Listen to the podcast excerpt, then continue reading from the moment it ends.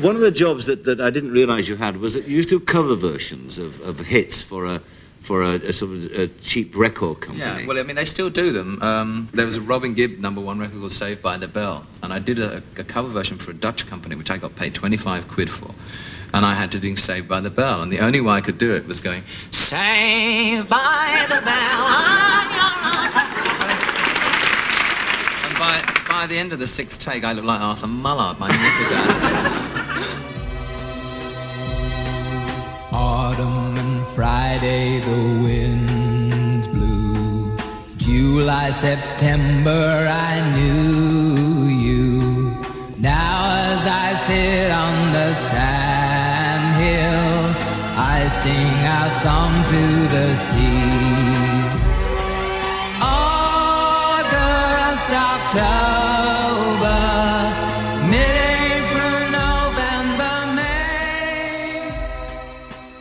That Dutch version of Saved by the Bell is the holy grail of these Elton sessions. Sadly, I haven't been able to locate it. This is the much better known August October, which still has Elton emulating Robin Gibb's distinctive vocal style by tugging away at the skin of his throat. Anyway, hello and welcome to episode 18 of the I guess that's why they call it the Elton John podcast podcast. Apologies, as ever, for the delay in getting an episode out. Today's episode is a special one, a celebration of the anonymous sessions that Elton did back in the late 60s and early 70s for the budget price cover versions albums that found their way into many a record collection and indeed into many a charity shop record bin, much to my delight. It's difficult to conceptualize just how many of these budget cover version records were sold in their heyday. For a short time in 1971, when they were actually allowed to take their place in the mainstream album charts, they crowded the upper reaches and they pushed out conventional releases. They were utterly disposable. In all likelihood, almost no one listened to 1970s hot hits. In 1971, if they had, they would have heard the unmistakable tones of Elton John all over the place. Many of Elton's recordings came out through the Chartbusters series on the Marble Arch label. They were repackaged into multiple sleeves and configurations on labels like Boulevard and Avenue. Elton also contributed to other series, like the much better known Top of the Pop series from Hallmark, which had the more scantier clad women on the cover. It's fascinating how late Elton kept on doing the day job. These sessions seem to have taken place almost up to the point that Elton left for the Troubadour. Take the series England's Top 12 Hits, for example, which came out every couple of months on Avenue in the early 70s. Catalogue number AVE 055, released in June 1970, features five Elton John lead vocals. Catalogue number AVE 061, which was released just six months later, has a cover of your song on it. Then, really bizarrely, the next one in the series, which was AVE 067, features Jack in the Box, which Elton actually recalls singing on. In an interview with Paul Gambaccini in 1973, this is what he said Musically, they were very, very good, but the songs were awful. I'll be your Jack in the Box, and I used to go whoop doop doop. So, according to Elton, he actually did some of these after he broke America. Jack in the Box was only selected to represent the UK in the Eurovision Song Contest in February 1971, so it's very unlikely to have been recorded before then. Bizarre. Anyway, as Elton notes, the quality of the musicianship is second to none. The players have got some real pedigree.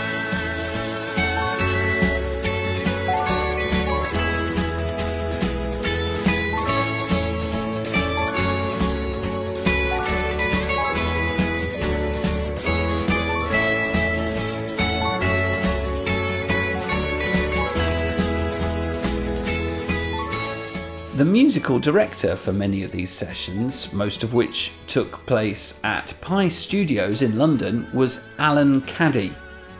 A few years older than Elton, Alan had studied violin at the Royal Academy of Music and sung in the choir at Westminster Cathedral.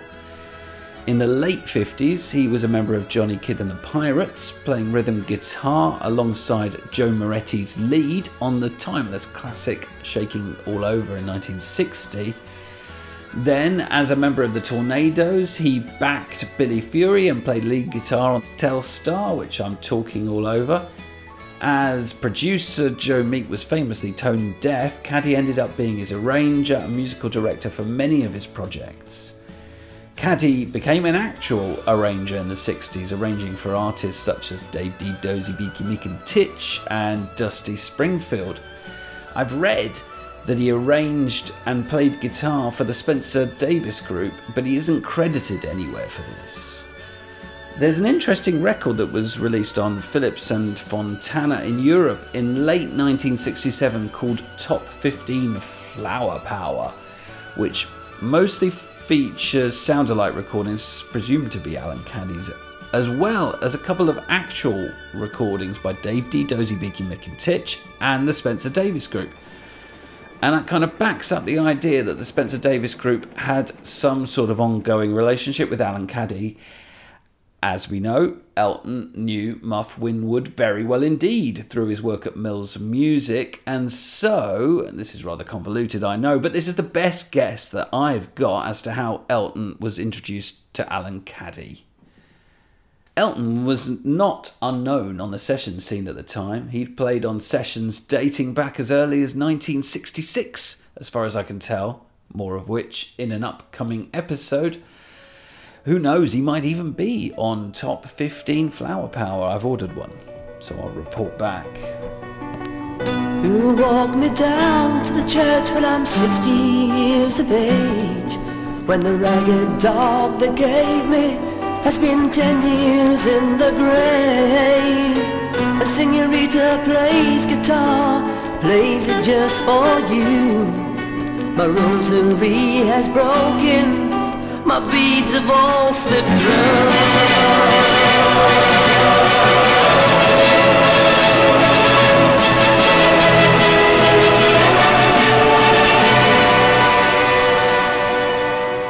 For many of the sessions, the bassist was John Fiddy. He doesn't have Caddy's pedigree. He did, however, arrange and conduct a couple of singles with A-sides that were written by Elton and Bernie in 1970 for a chap called Hayden Wood. He was a singer who'd come over from New Zealand in the same wave as the Bee Gees. And those singles were 60 Years On and Ballad of a Well Known Gun. I'm talking all over the full orchestral and choral arrangement of 60 Years On, which is somehow even more dramatic than Buckmaster's interpretation.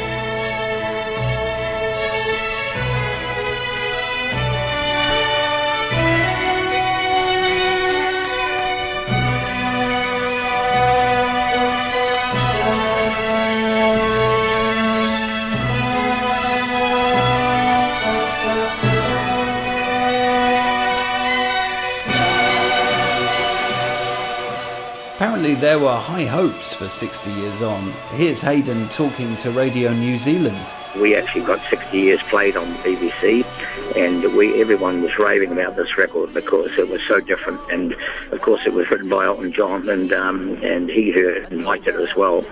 Um, and so we had it we had it all set up to play on Tony Blackburn's, and of course I'm I'm Rat, and I knew we knew exactly what time was coming on.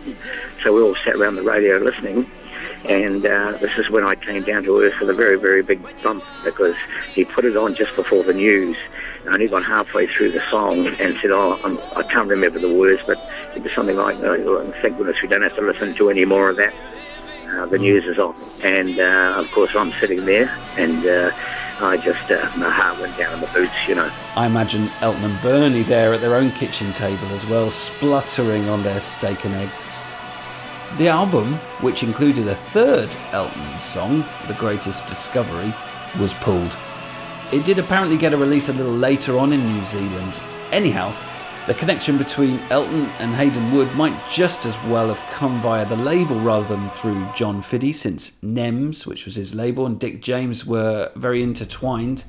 All the same, it's a nice diversion. Take a pinch of white man, wrap it up in black skin, add a touch of blue blood, and a little bitty bit of red Indian boy. Oh, curly black and king gills mixed with yellow chinkies. On to the singers. This is a duet between two of the more commonly heard voices on these recordings, Dana Gillespie and David Byron, singing the Blue Mink song Melting Pot. Blue Mink were stablemates with Elton. Their songs were written by Rogers, Cook, and Greenaway. Madeline Bell sang along with Roger Cook. And the rhythm section was Herbie Flowers and Barry Morgan.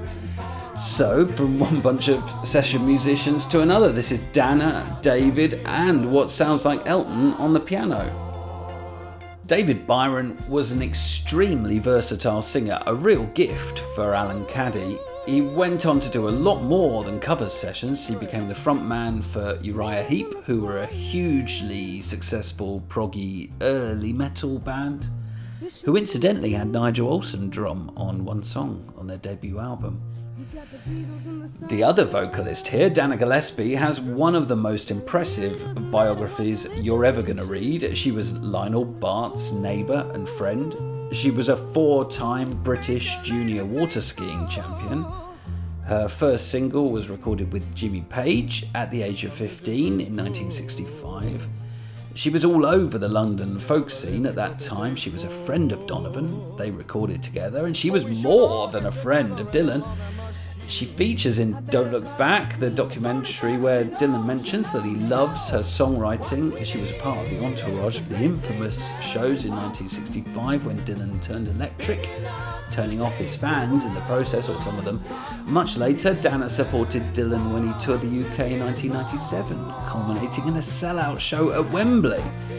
She wrote the whole of her own second album herself at the age of 19. She'd also known David Bowie, or David Jones, as he was back then, from her mid teens, going to the marquee with him, getting into a relationship with him. Bowie originally wrote Andy Warhol for her, and she recorded a whole album called Weren't Born a Man on RCA with Bowie and Ronson producing it. She sang on It Ain't Easy on the Ziggy Stardust album. She starred as Mary Magdalene in the original production of Jesus Christ Superstar. Nowadays she tours all over the world, recording and releasing music in Sanskrit as well as blues music with her own band. And me, what do I do? Well, I arrange a phone interview with her just for me to drone on about these obscure sessions that she did back in the late 60s and early 70s. You see, I can't even remember the years, and I looked in my LP collection. I thought I had a couple of the albums, but I couldn't find them. They might be somewhere secretly stashed. They do. They do have some very fruity covers, don't they? There were always some sort of dodgy bird falling out of a bikini or some sort There's of. actually one with a man, I think. Uh, Oh, really? Yeah, they. I think they trialled that. Didn't go down very well. Stuck to the women after that. Mm, Yeah, I wouldn't. I would have thought so. One of my best friends then, and he still is one of my best friends, was a guy called Mike Hewitson, and he worked for Elton for many, many years. Mm. And um, he's just actually sent me an email from Canada yesterday. 'cause He's just written his memoirs of 30 years with Elton, which is Oh. because I knew Elton was still Reg when I first met him. Yes. And he I would have been a, a very low key figure, I suppose, not a megastar in any way. No, but you, you already, one already knew that he had a great voice. He had a mm. good voice because it was myself, him, and David Byron from Uriah Heep who did a lot of the vocals for these Avenue recordings for a man called Alan Caddy. Yeah, his his work is very impressive. He got right under the songs, didn't he? Well, in those days, you had to sound exactly like the original because it cost money to have the originals playing over over the tannoy in what was then a wimpy bar. That's where people went to. I mean, the wimpy bars don't mean a thing for people now. There's still a Wimpy in the Broadmarsh Centre in Nottingham. Is there? Yes. Well, yeah, but it was they were they were all over the place then, and their hamburgers were pretty grim. But that's, you know, we didn't have coffee bars and cafes like now. So you go into, let's say, a Wimpy, and you could sit and hear the top 20 hits being played, but over the tannoy, but they wouldn't have been done by the originals. And very few people actually knew the difference because Yeah. The music just wasn't available as it is now. No, you'd get it on the radio or you'd spend money on the singles. Yeah, you'd go and buy, I think, a single cost six and eight in those days in old money. And the, it, you could get an album for that, couldn't you? But not with the original musicians. How long did you spend on a song, do you think? Well, usually how Alan Caddy did it was that he'd give us a recording or the the actual recording. Mm. We'd have to sort of listen to it quite a few times. He'd give us, well, this is how he dealt with, with me. I don't know how he did the others, but probably the same. Yeah. You got your your original, you listened to it over and over again, and then you went in and sang it in Pye Studios. We did it in behind Marble Arch, which was a big studio. And he did he write charts out for the string musicians? He did. So he'd already done that in advance. Then he wasn't doing that. Yeah, now. he had to. I mean, everything had to be scripted out because, you know, the strings and horns and things. Everything had to sound exactly like the original, so Yes. that you know that they didn't have to pay whatever it is the MU Musicians Union rates. I guess that's why it was done that way, so that people could play the charts without having to go out and have the expense of buying the charts. Yes. So it was all reproduced by ear, wasn't it? Yeah. Elton talks about uh, recording Back Home, the England World Cup song. I've heard him speak about it before as being particularly amusing. Do you remember any songs from that? I don't. Do you know? I, I find it, the only ones I can remember. I certainly didn't sing on Back Home. Oh, didn't you? I don't. Well, if I did, I can't remember. The tracks that I do remember doing was Sugar by the Archie. Ah, Sugar, Sugar, yeah. that's you, honey, is it? I think that's that, that's sixty nine, isn't it? That's a little earlier. It's- I have no idea. I think so. I think it is. Um, I remember doing the night they drove old Dixie down, or whatever that Joan Baez song was. Um, Melting Pot by this Mhm. man called Blue Mink. That was definitely me and Byron and, and Reg. There, there's a version of you singing young. I think it's you singing "Young, Gifted, and Black." Do you remember doing that one? Could be, but I, do you know, I can't. I, I, I might send you. I might send you it on YouTube, and you you'll be able to recognise your voice. It sounds like you. okay.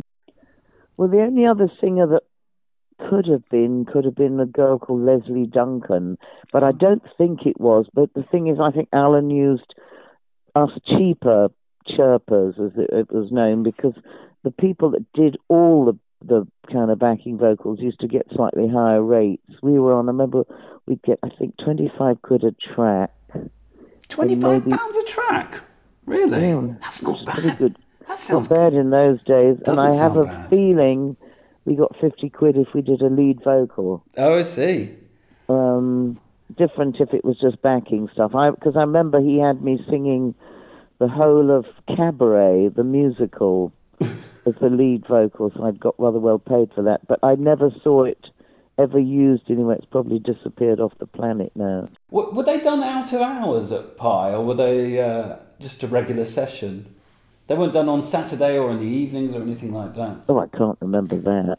but I would would have thought not, because in those days, musicians' union was pretty strict. If you went, I don't know, ten minutes past your tea break time, you'd have the unions coming down on you. Or I wouldn't have thought it would have been a Sunday because they charged double. I think I can't remember what the union rates were because it didn't really interest me. But you had to think about them when you booked your musicians. It was very much something that hung in the air. Yes. You couldn't, uh, you had to think, counting the cost. I remember him once coming to the studios at Pye Studios saying, I'm signing with DJM, Dick Yes. James Music.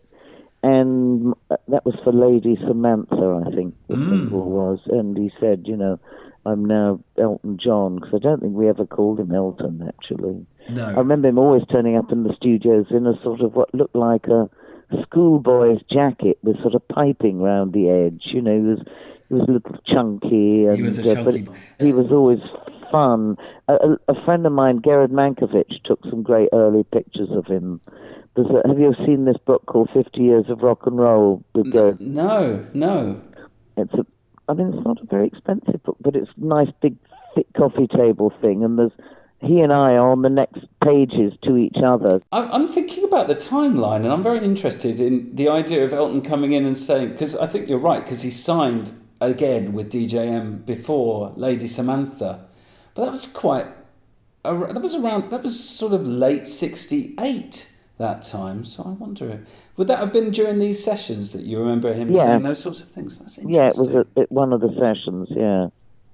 Do you remember knowing much about his music at that time? Nope, not a thing. not a thing. I mean, obviously, once the album came out with you know your song and everything, Yes. then everyone, then then I was thinking this is a great album. But I was just you know in the early days before he'd actually recorded Lady Samantha, I certainly didn't know what he was doing musically. I just knew he had a good voice and we had a lot of laughs at the sessions. He was funny. Yeah. Yeah, He wasn't. He was quite a shyish guy, but you know, the thing with any musician is once the music starts, you just start to. It makes you feel good, so Yeah. people cheer up. Thank you so much, Dana, for going back to those days with me. What an absolute sport she is. I've taken ages getting this ready, this episode. I'd hoped to release it before she went out to do some summer live dates in the UK, but regrettably, they've already happened. If you do want to catch her live, there are gigs listed on her website, which is linked in the episode description. She's playing Norwich Arts Centre in October and London's 606 Club in November. Obviously, I didn't just talk to Dana about early Elton, of course. We covered some other aspects of her fascinating career as well, and I'm including the rest of that interview as a bonus. So, again, check the links in the episode description if you want to have a listen to that. I thought there was some thought provoking tidbits in the bit that I played there, not least the intriguing mention of an upcoming Mike Hewitson memoir. Mike was Elton's valet, buffer, bodyguard, whatever you might call it, for quite a while. In fact, he was one of the last of the old guard to be moved on in recent years. Hmm, I wonder if Elton's camp are aware of the existence of that particular manuscript. Um, unexpected for me was the timing thing. Elton coming into one of these sessions and saying that he just signed with DJM. That would seem to date that session to late 1968, and that's quite a lot earlier than any recognizable contribution from Elton on any of these recordings. I've seen references to Elton doing backing vocals on uh, Heard It Through the Grapevine in October of 1968, so it's plausible. I must get a copy of that and have a listen. Dana mentioned Sugar Sugar, a hit by the Archies in July 1969. She took the lead on that one with David Byron, but Elton can definitely be heard in the backing vocals once you start listening through these recordings. It's quite a fun game trying to track him down. It's a case of getting down the charity shops or onto Discogs, buying the records, they're pretty cheap usually, and just sticking your headphones on.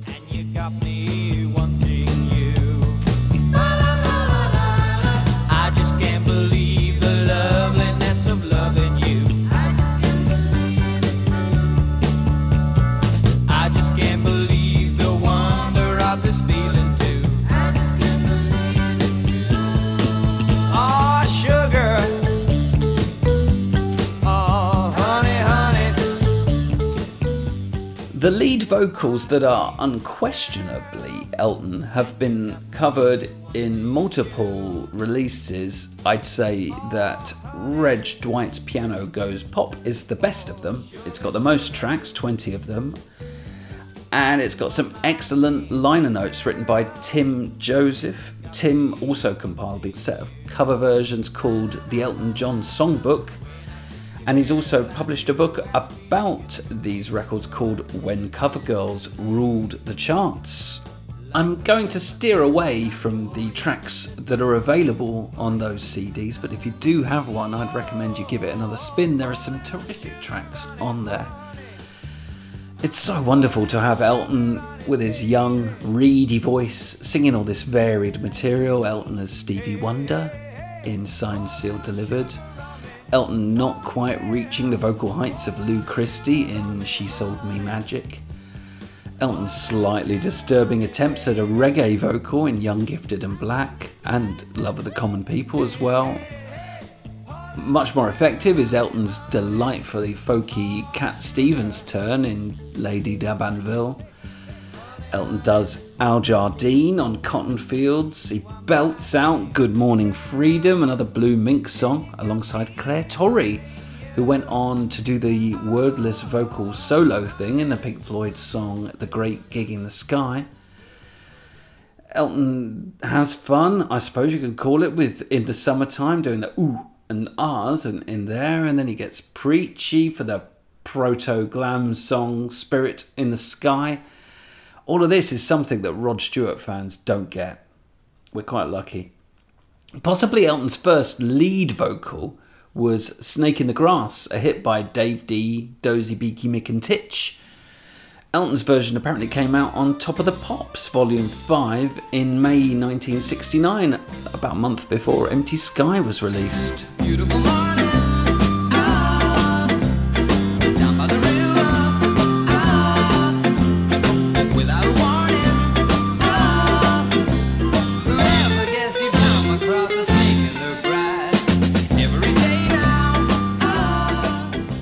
By the Bell would have been an early one too if we had it. That one came out in June 1969. Anyway, apart from Snake in the Grass, if it's on Reg Dwight's Piano Goes Pop, then I'm not going to play it today. The rest of the episode is going to be made up of excerpts from tracks that people have uploaded onto YouTube, as well as a couple of things that I've managed to find myself. Any research I've done has been dwarfed by the work that's been done by the likes of David Bodoh from Eltonography and another guy called Steve, who compiles the To Be Completed discography. Their sites are linked in the episode description, as well as some other sites that are devoted to these sound alike recordings. First up, then, here's Elton's crack at Question by the Moody Blues, a hit in April 1970. I found it really hard to choose a snippet for this song. It's almost five minutes long, with loads of really varied, disconnected sections. So, here's the whole thing. Why do we never get an answer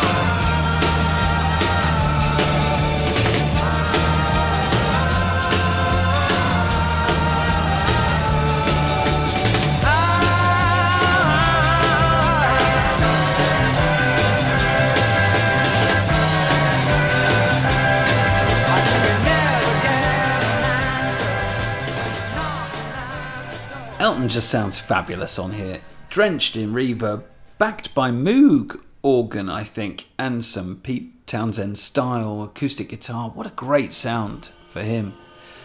Moving on, here's something that presented a real vocal challenge for Elton Bridge over Troubled Water. The first half is just him and piano, but here I've queued up the extremely intense ending.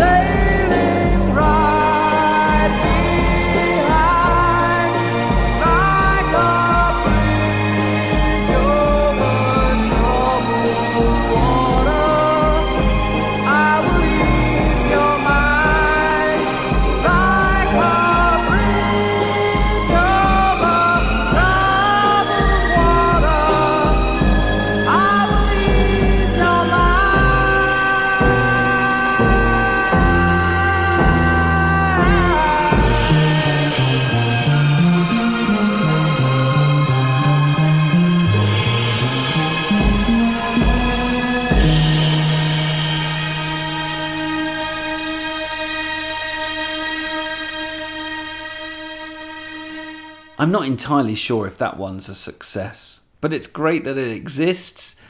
The next one is a bit of a niche one. A lovely song, Rainbow, which was a number three hit for Marmalade in 1970. David Byron takes the lead on this, but Elton is unmistakable on backing vocals. Rainbow, Look me up, look me down.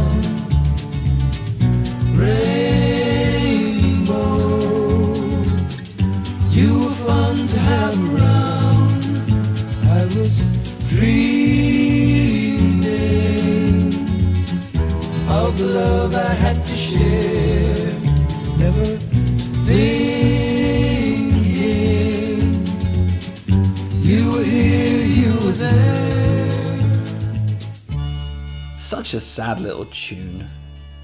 Changing the mood somewhat, the next one's got Elton on backing vocals again and most likely piano too, tackling status quo's Down the Dustpipe, a number 12 hit in March 1970. Rolling down the dust pipe now. Got a ten dollar bill in my jeans. Because there ain't no room for a kosher cowboy in a town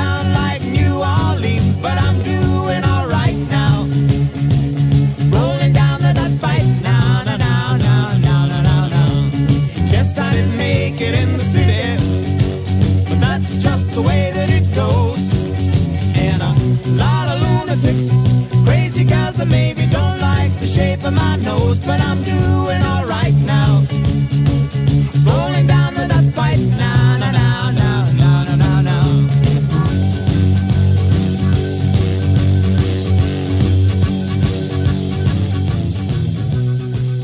Tony Blackburn dismissed this one as well, rather unoriginally, by declaring on his show, Down the dustbin for this one. And this time it seems the record buying public didn't agree with him. The next one exists in two versions. One more common one has got Elton on backing vocals, but here he is taking the lead on Love Grows Where My Rosemary Goes, a hit by Edison Lighthouse in January 1970.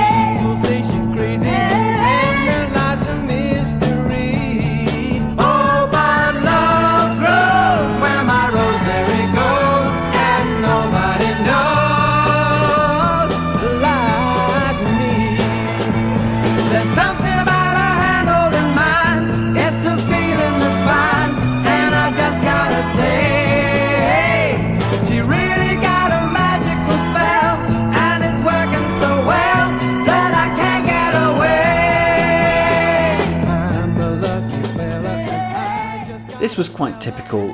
A backing track would be recorded, and then more than one lead vocalist was allowed a run at it. Presumably, this helped when it came to licensing the recordings out to other labels. Edison Lighthouse were a one hit wonder, but Tony Burrows, who sang the song, was anything but. He basically owned the 1970 pop charts. He released four hits under four different names, the others being Gimme Dat Ding as The Pipkins, My Baby Loves Lovin' as White Plains, uh, which was a Cook and Greenaway song, and United We Stand as Brotherhood of Man. Elton had a crack at the lead vocal of all of these, except for Gimme Dat Ding. In all likelihood, it was Elton on the piano on the released version of United We Stand as well. He was definitely a part of the Brotherhood of Man's chorus for their Top of the Pops appearance. So, this anonymous cover version was quite an ironic recording for Elton. He sang the cover of the song along with Kay Garner, a vocalist who contributed to Take Me to the Pilot, but I'm talking there about United We Stand, which I'm not currently playing. Anyway, here is a tune that wasn't on YouTube. I transferred this one. Elton's on secondary vocals here. This is Wandering Star, a hit for Lee Marvin in March 1970. Ah.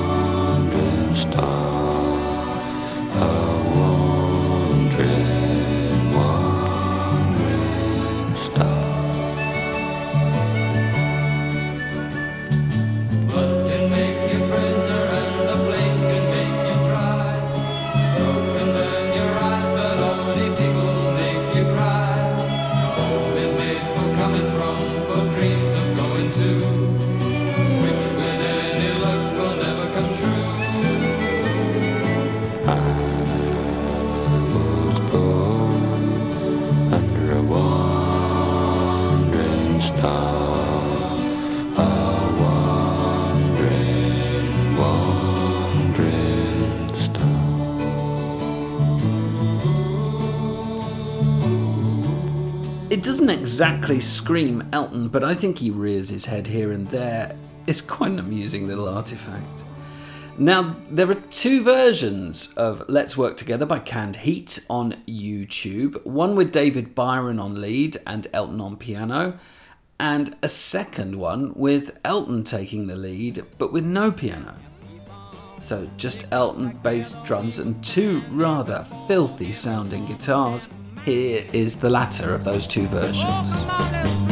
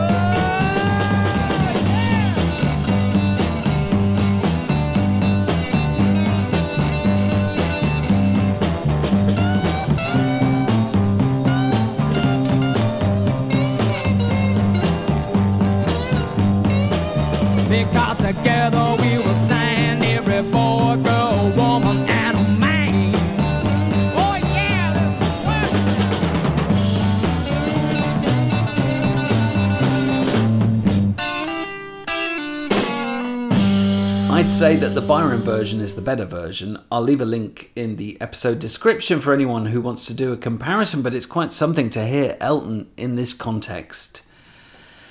Elton also took the lead for this song, Ma Belle Amie, a hit from the Dutch band Tee Set in 1970. Ma Belle Amie, you were a child of the sun and the sky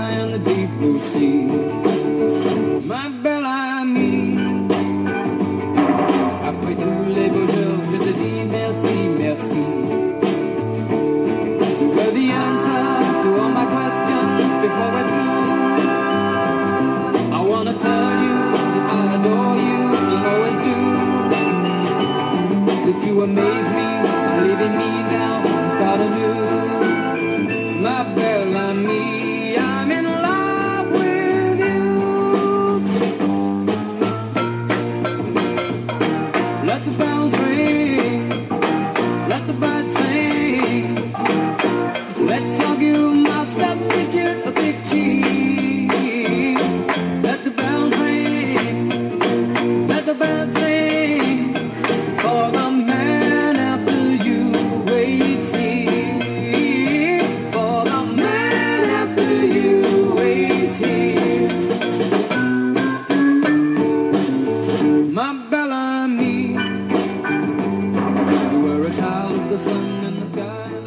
Folky little number suits Elton's voice perfectly. This is the sort of thing I love to hear Elton singing.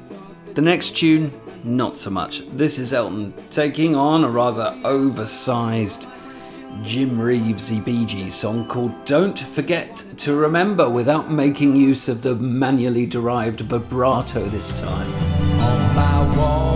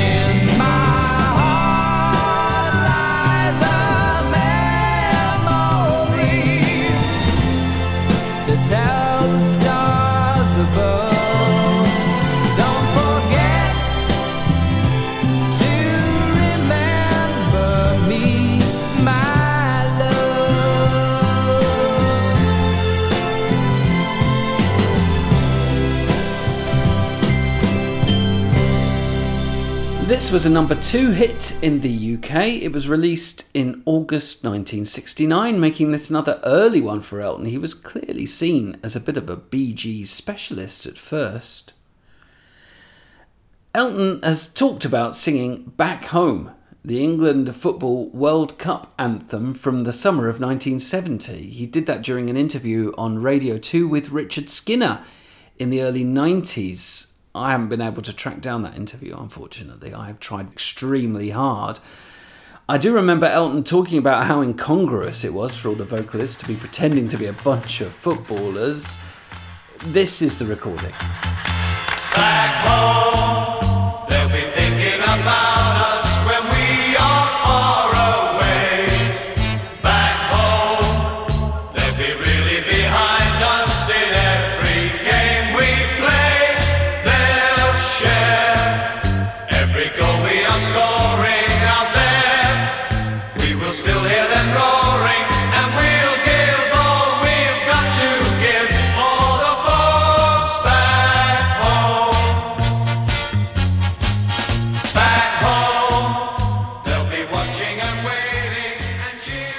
Don't Elton there, but the image is a strong one all the same. Those sessions sound like they were great fun, which is probably why Elton kept coming back.